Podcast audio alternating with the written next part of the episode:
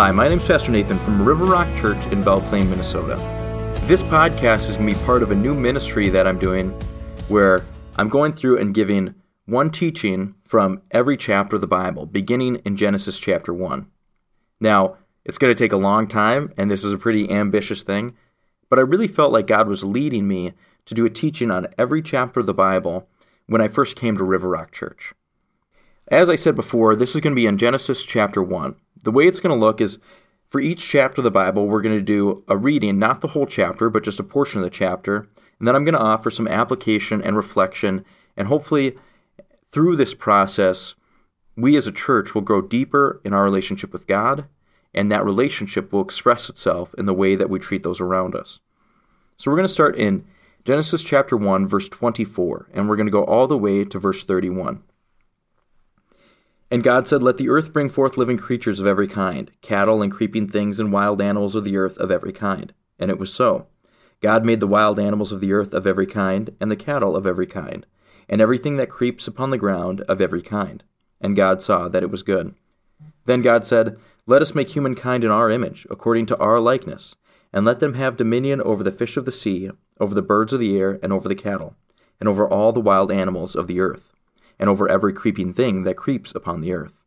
So God created humankind in his image. In the image of God he created them. Male and female he created them. God blessed them, and God said to them, Be fruitful and multiply, and fill the earth and subdue it, and have dominion over the fish of the sea, over the birds of the air, and over every living thing that moves upon the earth. God said, See, I have given you every plant yielding seed that is upon the face of all the earth, and every tree with seed in its fruit, you shall have them for food and to every beast of the earth, and to every bird of the air, and to everything that creeps on the earth, everything that has the breath of life, I have given every green plant for food. And it was so.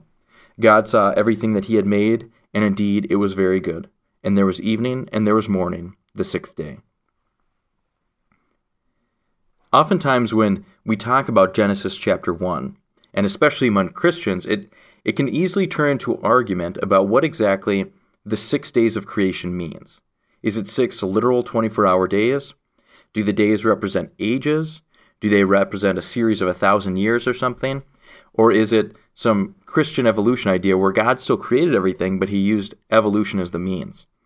Now, while I believe that these arguments are interesting and important for the church to have, I also believe that there is enough room in the scriptural account and enough room in the Christian tradition for people to have different ideas and different views on what exactly the six days of creation means.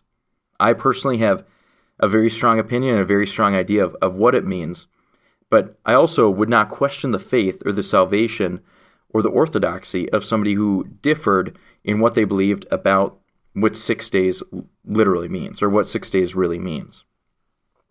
That being said, there are some principles and some teachings from Genesis chapter 1 that I believe every Christian can and should subscribe to. The first is that God created all things. The argument that I mentioned before revolves around how he created those things or how long it took him to create those things. And while that argument can exist, all Christians can agree that God did create all things. We can also agree that in the beginning he made all things good. As we go through Genesis, we'll see that things didn't stay good for very long, but when God first created everything, He made all things good, meaning that they had their proper place, that they served to glorify God, bring Him joy, and that everything fit together in the way that it was supposed to. We also read in Genesis chapter 1 that God made humans distinct from the rest of creation. That while we are parts of creation, we are not the same or have the same value as animals or plants or the other things that God created. But he created us specifically in his image and in his likeness, and he gave us dominion over the things of creation, so that we could care for and keep them in an effort to glorify God and honor him. He also created us in relationship with him. When we go on through Genesis, we'll see that Adam and Eve walked and they talked and they lived with God. And that's the purpose for which He created us to bring Him joy, to bring Him honor, and to experience a deep personal relationship with God. Many times when we talk about the Christian story or we talk about the gospel, we begin with sin and we begin with brokenness. And sin and brokenness are important topics. They're real realities that we experience every single day. But the Bible begins with the purpose for which God created humanity and why he created all things.